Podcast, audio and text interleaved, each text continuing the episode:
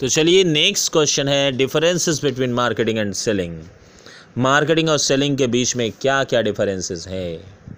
इसको आप पढ़ेंगे, मैं एक एक बार छोटा छोटा डिस्कस कर दे रहा हूँ. Marketing refers to all those activities which are concern with identifying and satisfying the wants of the customers marketing उन एक्टिविटीज़ उस क्रिया को कहते हैं जिसमें कस्टमर को पहचानने और सेटिस्फाई करने के सारे गुण मौजूद रहते हैं और वो सारी क्रियाएँ होती हैं। सेलिंग में क्या होता है? Selling refers to the exchange of goods और services for money between the seller and buyer selling और मार्केटिंग दोनों अलग अलग कंसेप्ट हैं। मार्केटिंग एक ब्रॉड सेंस है और सेलिंग एक शॉर्टर सेंस है नैरो सेंस है। सेलिंग में सिर्फ़ माल की बिक्री सीमित रहती है जहाँ पर आप माल कस्टमर के हाथों में देकर पैसे उसके हाथों से लेते हैं, यही है सेलिंग। लेकिन मार्केटिंग में वो सारे फ़ंक्शंस आएँगे जो अभी इसके पहले वाले ऑडियो में मैंने आपको बताया, जिसमें सब कुछ था, सब एक पॉइंट्स मैंने डिस्कस किया आपको।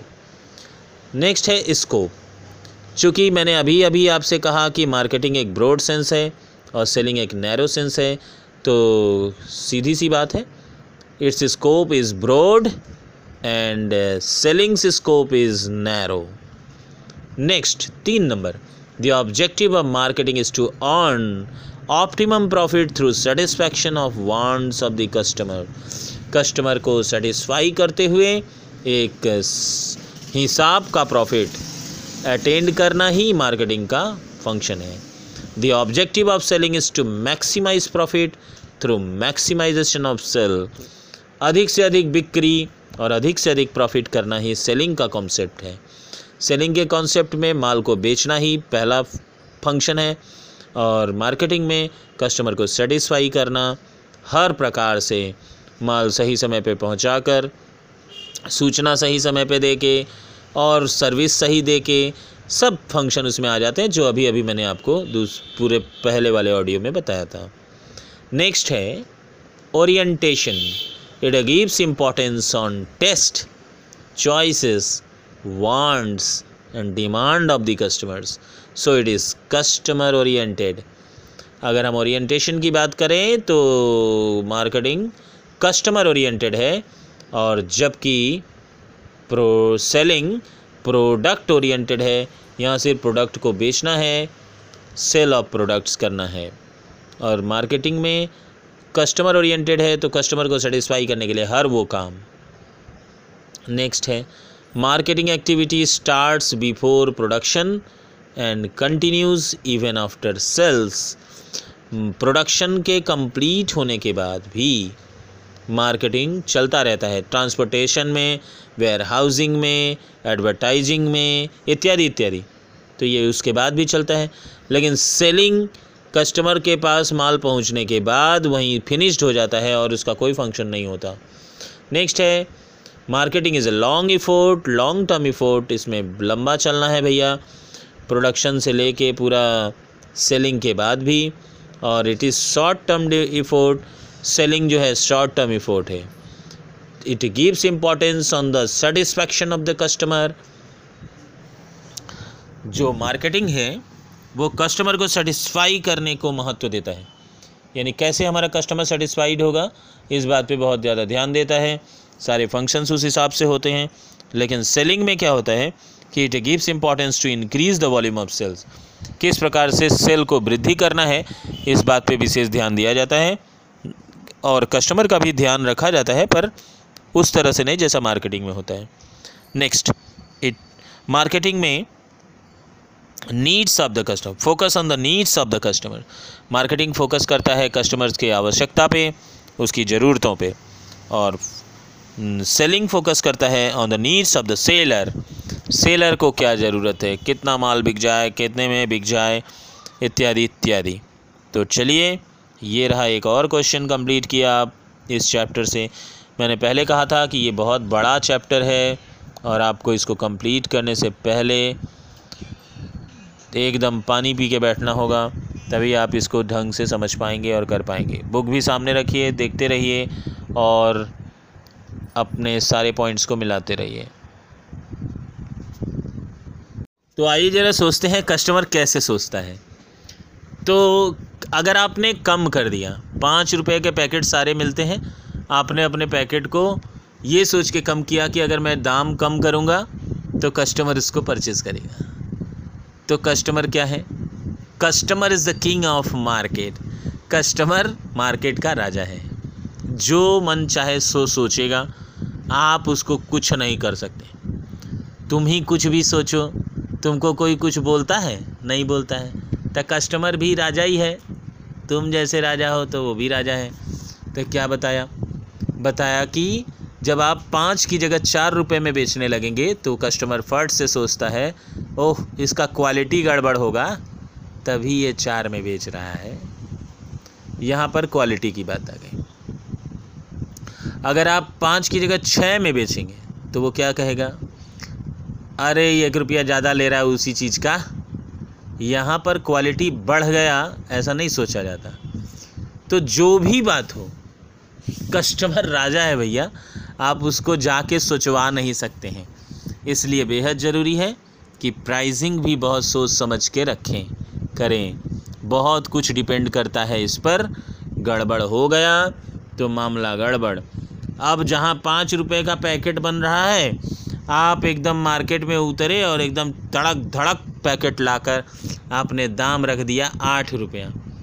मामला वही है, रुपया आठ, आप ये कह रहे हैं कि हमने बहुत अच्छा बना लिया। आप मार्केट में नहीं चलेंगे, सर। इसलिए बहुत सारी बातें इस बात पॉइंट पे डिस्कस करनी है। और इसको भी ध्यान में रखना है ये भी मार्केटिंग का एक फ़ंक्शन है। नेक्स्ट है प्रमोशन आप अगर अपने प्रोडक्ट का प्रमोशन नहीं करेंगे तो प्रोडक्ट बिकेगा नहीं। और ये भी मार्केटिंग का फ़ंक्शन है। मार्केटिंग से ही आ, सारे माने एडवर्टाइजमेंट हर कंपनी को अपने अपने हिसाब से एडवर्टाइज़ करना है। अब कुछ कंपनियों के बैनर्स लगाने हैं, कुछ को होर्डिंग्स लगाना है, कुछ को टेम्पलेट्स बांटने हैं, कुछ को टीवी में ऐड देना है, कुछ को दिया सलाई पर ऐड देना है, कोई सिगरेट पे चिपक गया, कोई दीवार पे चिपक रहा है, कोई गंजी पे चिपक रहा है, कोई आपके मोबाइल के पीछे आ गया, इत्यादि इत्यादि, जहाँ से भी हो, बस ऐड देना है। रेलवे स्टेशन से जाते हुए, रेलवे ट्रेन पर चढ़कर आपने कई बार देखा होगा कि बहुत सारी बिल्डिंग्स दिखाई पड़ती हैं जिन पे लक्स, कोजी या कुछ भी छपा हुआ है। आप सोचते होंगे कि, वाह, देख लिए चले गए, आपका काम ख़त्म हो गया। भैया, लक्स की, कोजी की कंपनी ने वहाँ जाकर उस बिल्डिंग वाले को इस बात पर मनाया है कि वो उसके बिल्डिंग को कलर करवाएगा, लक्स कोजी लिखवाएगा। और इसके लिए वो उस बिल्डिंग वाले को बाकायदा पैसा भी देता है। और वो भी ये नहीं कि एक बार लिख दिए और तब तक मीटेगा नहीं, तब तक। नहीं, ये महाभकुआ कॉन्फिडेंस वहाँ नहीं चलता है। तो वहाँ कैसे? वहाँ एक टर्म्स एंड कंडीशन है, साल साल भर, महीना महीना भर, जो भी उनका हो, उस हिसाब से वो उसको अरेंज करते हैं और उसको तय किया जाता है। तो बहुत सारे, आप स्टेशंस पे गए होंगे तो आप देखे होंगे कि कुछ होर्डिंग्स लगे होते हैं, नहीं? वो जो लोहे के एंगल्स लगे होते हैं, उसके ऊपर बड़े बड़े होर्डिंग्स लगे रहते हैं। आप शायद जानते भी नहीं होंगे कि उस होर्डिंग्स का रेलवे टेंडर निकालता है। और जैसे घर भाड़ा मिलता है, घर का भाड़ा, वैसे ही उन होर्डिंग्स का भाड़ा लगता है। एक एक होर्डिंग्स दो दो हज़ार, पच्चीस पच्चीस सौ रुपया तीन तीन हज़ार का पर मंथ के हिसाब से रहता है। एक बार साल भर के लिए आपने परचेस किया तो आपका बैनर वहाँ साल भर लगा रहेगा। अगर आपने दो साल के लिए परचेज़ किया, दो साल लगा रहेगा। नहीं परचेज़ किया तो तुमको वहाँ खड़ा भी नहीं होने देगा। समझ में आया? तो ये हो गया प्रमोशन। फिर प्रमोशन बहुत तरह से होते हैं। Advertising, sales promotion, personal selling, push selling, publicity, सब तरह का। अभी ज़रा एक एक बार थोड़ा सा ऐसे ही एक एडवर्टाइजमेंट ले लें। एडवर्टाइजिंग जो टीवी में आ रहा है, सेल प्रमोशन, आपने कोई ऑफ़र, कोई प्राइस एक के ऊपर एक फ्री, ऐसा दे के कर लिया। पर्सनल सेलिंग में आपने अपने कस्टमर दौड़ाए, आपने अपने सेलर्स दौड़ाए मार्केटर्स दौड़ाए और उनको जा जा के सबको सबको वो कस्टमर खोज खोज के पुश कर रहा है। पब्लिसिटी में आपने अपने साबुन का ऐड करने के लिए एक एडवर्टाइज़ करवाया, एक प्रोग्राम रखवाया और उसमें किसी बड़े हाई प्रोफ़ाइल व्यक्ति को बुला लिया। तो ऐसा। नेक्स्ट है रिस्क बियरिंग बिज़नेस रिस्क के बिना नहीं चलता। तो ये सब कुछ नेक्स्ट फ़ंक्शन है फाइनेंसिंग। ये बहुत ही उम्दा और बहुत ही ज़रूरी फ़ंक्शन है। ये भी मार्केटिंग का एक फ़ंक्शन है। तो मेरे छात्रों, आप इसको थोड़ा और भी डिस्कस करके आप बहुत अच्छी तरह से पढ़कर, आप इसको अगर अपने बुक को फॉलो करके पढ़ेंगे तो आपको बहुत अच्छी तरह से समझ में आएगा। तो चलिए नेक्स्ट ऑडियो में मिलते हैं।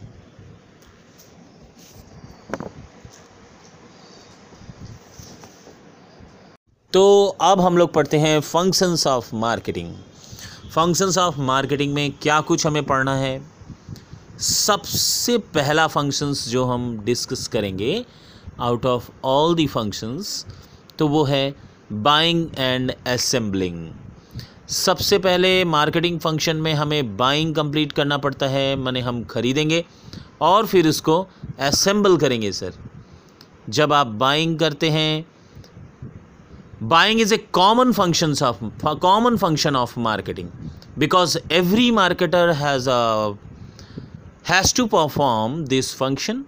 For example manufacturers have to buy raw materials of right quality and quantity for use the production process. Wholesalers have to buy right type of goods in sufficient quantity. For resale to retailers and retailers have to buy a wide variety of goods for resale of ultimate customers. Next, after buying the next function of marketing is assembling जब हम ख़रीदारी complete complete कर देते हैं raw material purchase कर लिए quantity सब purchase कर लिए, ठीक है? तो फिर उसके बाद हमें उसको असेंबल करने की ज़रूरत होती है इकट्ठा ला के रखने की ज़रूरत होती है। तो कैसे लिखेंगे? After buying the next function of marketing is assembling the raw materials और goods which are purchase from different suppliers are gathered at a common place. It is called assembling. Next function is selling जब हमने buying कर लिया assembling कर लिया तो हमारा एक फ़ंक्शन है सेल का the principal objective of all marketing activities is to earn fair and reasonable profit through satisfaction of needs of the customers customer को सेटिस्फाई करके और उससे प्रॉफिट को अर्न करना, यही रीज़नेबल प्रॉफिट को अर्न करना। प्रॉफिट अर्न करना नहीं रीज़नेबल प्रॉफिट अनाप शनाप दाम नहीं लेना है हाँ?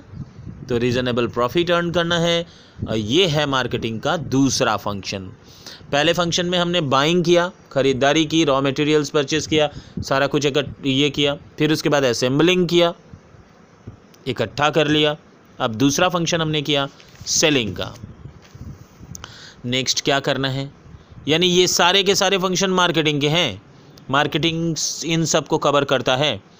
नेक्स्ट है physical distribution physical distribution means actual movement of goods from the place of production to the place of consumption क्या बोला मैंने?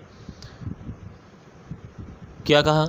Physical distribution means actual movement of goods from the place of production to the place of consumption. जब हम goods को move करते हैं that is called physical distribution सामान को एक जगह से दूसरी जगह पहुंचाना, यानी एलजी का कोई भी प्रोडक्ट एलजी के कारखाने में बना और वो आपके इलाके में एकदम क्लोज़ किसी दुकान में बिक रहा है तो ये फ़िज़िकल डिस्ट्रीब्यूशन है। Transportation next every marketer has to make arrangement every marketer has to make arrangement of transportation for sending his products to different corners of the country. अगर आप माल एक एक कोने कोने तक नहीं पहुंचाएँगे तो आपका माल नहीं बिकेगा, सर। तो इसके लिए हमें दूसरा फ़ंक्शन ट्रांसपोर्टेशन का सहारा लेना पड़ता है। और ट्रांसपोर्टेशन में भी क्या है कि जो भी nature of the good nature of goods होता है, उसके आधार पर हमको ट्रांसपोर्टेशन चूज़ करना पड़ता है। जैसे there are three ways of transportation पहला है airways roadways and and waterways roadways फिर दो भागों में बटा है रोडवेज़ एंड रेलवेज़ तो इस तरह से हम लोग सबको कवर करते हैं। हर बिज़नेस के लिए, हर तरह का ट्रांसपोर्टेशन टाइप सूट नहीं करता। अपने अपने अलग अलग बिज़नेस के लिए अलग अलग ट्रांसपोर्टेशन टाइप होता है। तो इस तरह से अगर हम देखेंगे तो हम पाएँगे कि आप ट्रांसपोर्टेशन को ट्रांसपोर्टेशन के बाद वेयर हाउसिंग वेयर हाउसिंग का मतलब होता है कि माल को गोडाउन करना। गुड्स जो भी हैं, उनको एक नज़दीक, माने हिंटरलैंड बोलते हैं, आपने जोग्राफ़ी में पढ़ा होगा। तो जहाँ पर माल बिकते हैं, सर, जहाँ पर माल बिकेगा, यानी कि हमने बनाया बहुत दूर कहीं, लेकिन माल मान लो मेन कोलकाता शहर में बिकेगा, मेन मुंबई में बिकेगा, मेन चेन्नई में बिकेगा तो हमने उसको गंगा नदी के किनारे या वाटरवेज से लाकर गंगा नदी के किनारे कोई वेयर हाउस में, यानी गोडाउन में सुरक्षित रख दिया, ताकि हमको रेगुलर कारखाने से लेके कंपनी कस्टमर तक का सफ़र तय ना करना पड़े। डायरेक्ट कोलकाता के ही अंदर किसी किनारे से या कहीं पर भी जो वेयर हाउस अवेलेबल है, वहाँ से हम लोग उसको लें और फिर डायरेक्ट कोलकाता में सप्लाई करें। और इस वेयर हाउस में माल को हम ज़रूरत से पहले ही, यानी कि टाइम आने से राइट टाइम बिक्री सेलिंग का राइट टाइम आने से पहले ही हम उसको वहाँ ला स्टोर कर लेते हैं। इससे क्या होता है कि हम सप्लाई गुड्स हर परिस्थिति में कंटिन्यू कर पाते हैं। और फिर बहुत तरह की परेशानियों से बच जाते हैं। तो वेयर हाउसिंग भी बेहद ज़रूरी है, ये भी मार्केटिंग का पार्ट है और इसको भी हम लोग कंप्लीट करेंगे। नेक्स्ट है गैदरिंग एंड एनालाइजिंग इन्फॉर्मेशन आपने देखा होगा या जिन लोगों के छोटे मोटे दुकानदार हैं, आप देखेंगे कि वहाँ पर जो भी सप्लायर आता है या जो भी वहाँ पर माल को सप्लाई करने आता है लिस्ट बनाने आता है या ऑर्डर लेने आता है तो वो दुकानदार से बहुत छोटे छोटे प्रश्न करता है। जैसे एकदम आपको पता नहीं चलेगा कि वो कुछ सर्वे कर रहा है या कुछ भी कर रहा है और वो भी ऐसा करता नहीं है, वो भी सर्वे नहीं करता, पर वो ऑटोमेटिक सर्वे है। कैसा सर्वे है जैसे उसने पूछा, अरे भाई लाइफ बॉय का साबुन नहीं लिया आप? नहीं नहीं, है अभी तो दूसरा साबुन चल रहा है। इतने का मतलब कि इसका लेवल गिर रहा है, दूसरा चल रहा है। अरे नहीं नहीं, वो पुराना पड़ा हुआ है। अरे ऐसा करो कि भाई थम्सअप का बोतल कंपनी क्या छोटा मोटा नहीं बना के रखी है? 200 या कुछ ऐसा ऐसा पोर्टेबल जो कस्टमर सीसी का बोतल ना लेना चाहे तो वो प्लास्टिक वगैरह का ले सकें। तो वो जो सप्लायर है, वो इस बात को समझ जाता है कि क्या डिमांड हो रहा है और वो जाके होलसेलर को बताता है। होलसेलर जाके मैन्युफैक्चरर को बताता है या फिर ये बात किसी न किसी तरह से मैन्युफैक्चरर के पास पहुँच ही जाती है। अगर इसी तरह से बहुत जगह से ऐसी इन्फॉर्मेशन आते हैं तो वो समझता है कि ये हमारे कस्टमर का डिमांड है। अभी रिसेंट एक चेंजिंग आपने देखा मार्केट में और आप देख भी रहे हैं कि जो कांच की बोतल है कोल्ड ड्रिंक्स की, वो धीरे धीरे प्लास्टिक बोतल का कवरेज पा गई। यानी कांच वाली बोतल हटा हट जा रही है छोटे लेवल में। बड़े लेवल में तो प्लास्टिक बोतल ही था लेकिन कांच वाली बोतल छोटे लेवल में भी हट गई और अब बीस बीस रुपये या फिर जो भी प्राइस हो, उस प्राइस में वो अवेलेबल होता जा रहा है और लोगों के पास उसका डिमांड भी बढ़ता जा रहा है। अब सीसी वाला जो बोतल है, यानी कांच वाला जो बोतल है, उसका डिमांड घट रहा है सर तो इस तरह से ऐसा क्यों हुआ? और फिर ऐसा कंपनी ने क्यों कर दिया? कंपनी को कैसे पता चला कि प्लास्टिक वाला बोतल जाना है? तो आप ये पॉइंट याद रखें। गैदरिंग इकट्ठा करना एंड एनालाइजिंग जो सूचनाएँ, मार्केट से सूचना इकट्ठा करना और उन सूचनाओं को एनालाइज करना, यानी उनका पोस्टमार्टम करना कि क्या रियल में ये कस्टमर के द्वारा, कस्टमर का नी, नीड्स है, डिमांड है, या फिर हमारा कोई कंपटीटर हमसे दुश्मनी निकाल रहा है ये सब इन्फॉर्मेशन दिलवा के, ये बात को एनालाइज करके जब हम ये तय कर लेंगे कि जो सूचनाएँ कंपनी के आधार पर, यानी प्रोडक्ट के फेवर में हैं तो उसके हिसाब से जब हम आचरण करेंगे, उसके हिसाब से जब हम रिप्लाइज़ देंगे तो फिर कस्टमर सेटिस्फाइड होगा और हम एक अच्छी कंपनी के रूप में उभरेंगे। अच्छे विक्रेता के रूप में भी आएँगे। तो gathering and analysing information marketing gathers and analyse marketing gathers and analysis information relating to market to identify the needs and wants of the customers. Next point. Market planning पहले आप मार्केट रिसर्च करिए। Marketeer और ये सारी चीज़ें तय करिए plan करिए ते डिसीज़न लीजिए, कैसे आपको मार्केटिंग प्लान करना है मार्केट प्लान करना है, वो सारे चीज़ें तय करके ये भी फ़ंक्शन को मार्केटिंग फ़ंक्शन में जोड़िए। नेक्स्ट है product planning and development product का प्लानिंग और डेवलपमेंट भी करना ज़रूरी है। उन्नीस सौ जो प्रोडक्ट 1950 में जिस स्थिति में बिकता था, वो प्रोडक्ट आज भी अगर उसी स्थिति में बिके तो आपको क्या लगता है?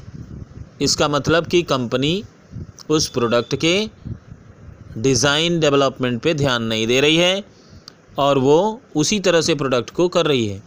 जैसे एक छोटा सा एग्ज़ाम्पल मैं देता हूँ।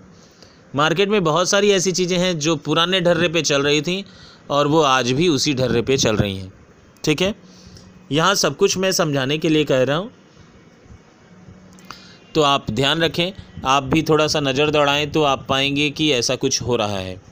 और ये बड़ा केयरफुल आपको ये करना है, देखना है, समझना है। तो प्रोडक्ट प्लानिंग एंड डेवलपमेंट भी एक फ़ंक्शन है। नेक्स्ट है स्टैंडर्डाइजेशन एंड ग्रेडिंग आप प्रोडक्ट को stand test choice buying abilities के आधार पर आप उसको इसका स्टैंडर्डाइजेशन एंड ग्रेडिंग भी कर सकते हैं। ये भी मार्केटिंग का फ़ंक्शन है। देखिए पहले आपको ये समझने की ज़रूरत है कि what is the meaning of standardisation and grading अगर मैं आपको तीन प्रोडक्ट का नाम गिनाऊं, कोई भी तीन, और मैं कहूँ कि आप इसमें ए बी सी सेलेक्ट करें, यानी कौन ए जो बेहतर हो, वो ए होगा, और जो उसके बाद हो, वो बी होगा, और जो उसके बाद हो, वो सी होगा।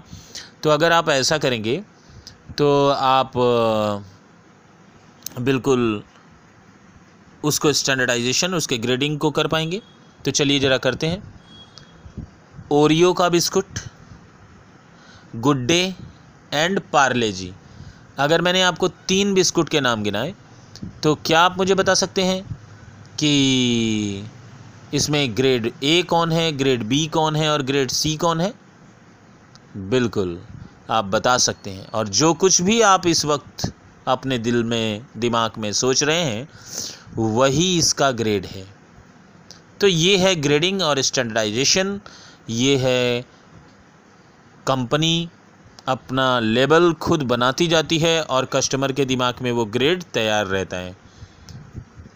कहीं से भी ट्रेनिंग लेके वो आपको सीखने की ज़रूरत नहीं, आप जानते हैं क्या ग्रेडिंग और क्या स्टैंडर्ड होता है। पैकेजिंग एंड लेबलिंग, ये भी एक फ़ंक्शन है। ब्रांडिंग एक फ़ंक्शन है। कस्टमर सपोर्टिंग सर्विस, भाई ये एक इंपॉर्टेंट फ़ंक्शन है। जहाँ पर आप कस्टमर को सपोर्ट करेंगे। बहुत सारी कंपनियाँ सी सेंटर अच्छा नहीं देने के कारण, माने कस्टमर सपोर्ट सर्विस अच्छा नहीं देने के कारण, उनका प्रोडक्ट बिकना बंद हो जाता है। मैं एक अगर मोबाइल कंपनी का नाम लूँ, कोई भी, जिसके सर्विस सेंटर्स बहुत ज़्यादा अवेलेबल ना हो तो वो मोबाइल कितना भी अच्छा हो, लेकिन सर्विस सेंटर्स अवेलेबल नहीं होने के कारण, लोग परचेस करने से पहले कतराते हैं। क्यों? वो जानते हैं कि उनका मोबाइल नहीं ख़राब होगा या ना ख़राब हो, फिर भी वो उसको परचेस करने से कतराते हैं, क्योंकि उसके सर्विस सेंटर्स अवेलेबल नहीं हैं। बहुत सारे कंपनी ऐसी हैं जिनका प्रोडक्ट आप ले आए, आपने एसी ख़रीदा, अब पाँच दिन आप उसको फ़ोन कर रहे हैं, वो अभी एसी फिट करने आ ही नहीं रहा है।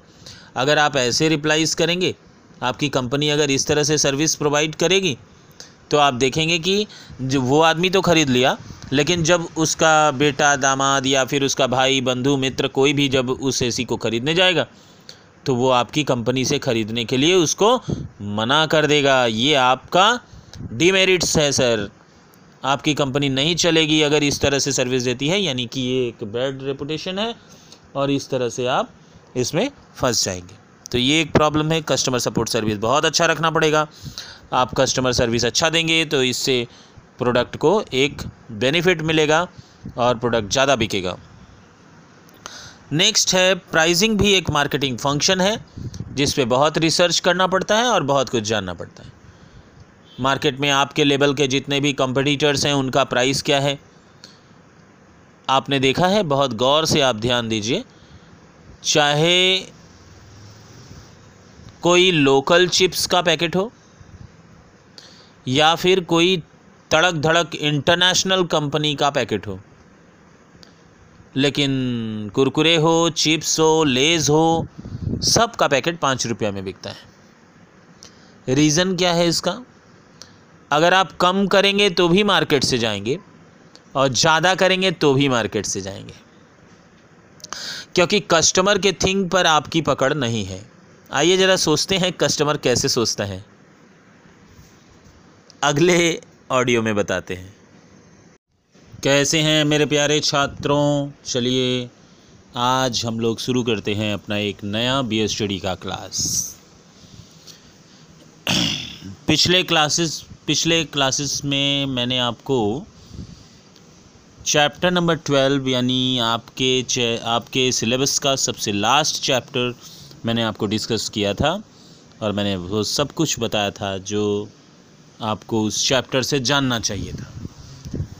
आज हम लोग ठीक उसके एक और स्टेप पहले चैप्टर इलेवन को पढ़ेंगे। ये एक बड़ा चैप्टर है और इसमें से सिर्फ़ छोटे क्वेश्चन नहीं, बड़े क्वेश्चन भी पूछे जाएँगे।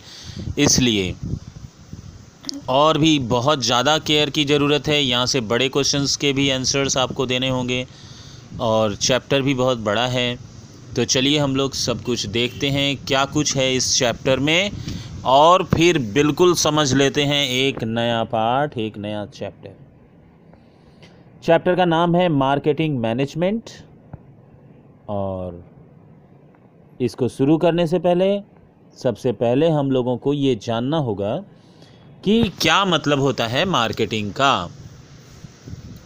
तो मेरे प्यारे छात्रों मार्केटिंग का मतलब होता है, वो सारे फ़ंक्शंस वो सारे कार्य, वो सभी काम, जो एक सेलर जो एक कंपनी जो एक मार्केटर अपने कस्टमर को सेटिस्फाई करने के लिए, उसकी पहचान करने के लिए वो करता है। कि कौन मेरा कस्टमर है यह जानने के लिए और मेरे कस्टमर को संतुष्टि कैसे मिलेगी मेरे प्रोडक्ट से, इस बात को कंप्लीट करने में जो कुछ भी चाहिए, वो सारे कार्य इसके बीच में जो आते हैं, वो सारा मार्केटिंग का हिस्सा होता है। तो आइए हम लोग ज़रा देखें कि क्या क्या इसमें आता है। सब कुछ जानेंगे, एक के बाद एक। जब भी हम एक प्रोडक्ट लेते हैं प्रोडक्ट बनता है तो उसका एडवर्टाइज़ किया जाता है, सूचना कस्टमर तक पहुंचाई जाती है। जब कस्टमर तक सूचना पहुँचती है, उसके बाद ट्रांसपोर्टेशन के ज़रिए हमें वो माल सही ठिकाने पहुंचाना होता है, जहाँ पर वो कस्टमर को मिल सके। इसके अलावा पैकिंग पैकेजिंग लेबलिंग और भी बहुत सारे कार्य जो कुछ भी आप सोच पा रहे हैं और मैं अभी नहीं बता पा रहा हूँ, वो सारे कार्य आपके मार्केटिंग के अंतर्गत आएँगे। तो चलिए आज हम लोग ज़रा पढ़ लेते हैं मार्केटिंग के बारे में। क्या पढ़ेंगे? Marketing is a human activity directed at satisfying needs and wants through exchange process Philip Kotler ने ऐसा मार्केटिंग का डेफिनेशन दिया। तो छात्रों, सब कुछ डेफिनेशन के पहले भी हमें थोड़ा सा समझने की ज़रूरत है कि वो क्या क्या बातें हैं। तो मार्केटिंग रेफर्स हम कैसे लिखेंगे इसको? आपको इंग्लिश में लिखना हो, आपको हिंदी में लिखना हो, मैं हिंदी में तो बोल ही रहा हूँ। अगर आपको इंग्लिश में लिखना हो तो आप बिल्कुल इसको फॉलो कर सकते हैं। और मैं फिर कह रहा हूँ, मेरे डिस्कशन को सुनने से सुनने भर से आपका काम नहीं होने वाला। आपको अपने बुक में जाना पड़ेगा, उस, वहाँ जो कुछ भी लिखा है उसको ध्यान से पढ़ना पड़ेगा, फिर उसके बाद आप अच्छी तरह से आंसर्स को दे पाएँगे। तो चलिए क्या करेंगे? Marketing refers to the sum total of all those activities which ensure वो सारे कार्य जो ये तय करते हैं smooth flow of goods and services from manufacturers to the customer एक मैन्युफैक्चरर से कस्टमर तक वो सारे सारे सर्विसेज़ सारे, सारी बातें, जो एक, जो कुछ भी माल को कस्टमर तक पहुँचाने में जो कुछ भी लगता है उसको जो इंश्योर करता है, उसे ही मार्केटिंग कहते हैं। These activities are identifying consumers needs gathering and analysing marketing information product design branding packaging labelling handling consumers complaints providing after sales services तो इस तरह से आप ये सारे चीज़ें आप इसको देख रहे हैं। तो वो सब कुछ जो अभी मैंने आपको बताया। तो चलिए थोड़ा और एक स्टेप एक स्टेप आगे बढ़ते हैं। आपके चैप्टर का नाम है मार्केटिंग मैनेजमेंट जब भी हम मार्केटिंग के इस मैनेजमेंट को तय करते हैं that is called marketing management कैसे हमको सेल्स करना है, कौन सा प्रोडक्ट सेल्स करना है, कहाँ सेल करना है, कौन से कस्टमर तक पहुँचाना है, कितना पहुँचाना है, इत्यादि इत्यादि बातों को जब हम तय कर लेंगे एडवर्टाइजमेंट कैसे करने हैं ट्रांसपोर्टेशन कौन सा यूज़ करना है रोडवेज़ वाटरवेज़ एयरवेज़ या कुछ भी लेबलिंग कैसे करनी है मार्केटिंग ब्रांडिंग कैसे करना है, ये सारी बातें जब हम जान लेंगे। तो वो मार्केटिंग मैनेजमेंट हो जाएगा। इस मैनेजमेंट को जब आप पूरी तरह से पढ़ लेंगे तो ये चैप्टर कंप्लीट होगा। चलिए हम लोग नेक्स्ट स्टेप में चलते हैं और एक क्वेश्चन डिस्कस करते हैं, एक आंसर डिस्कस करते हैं और जानते हैं थोड़ा और भी आगे। तो बने रहें आप हमारे साथ।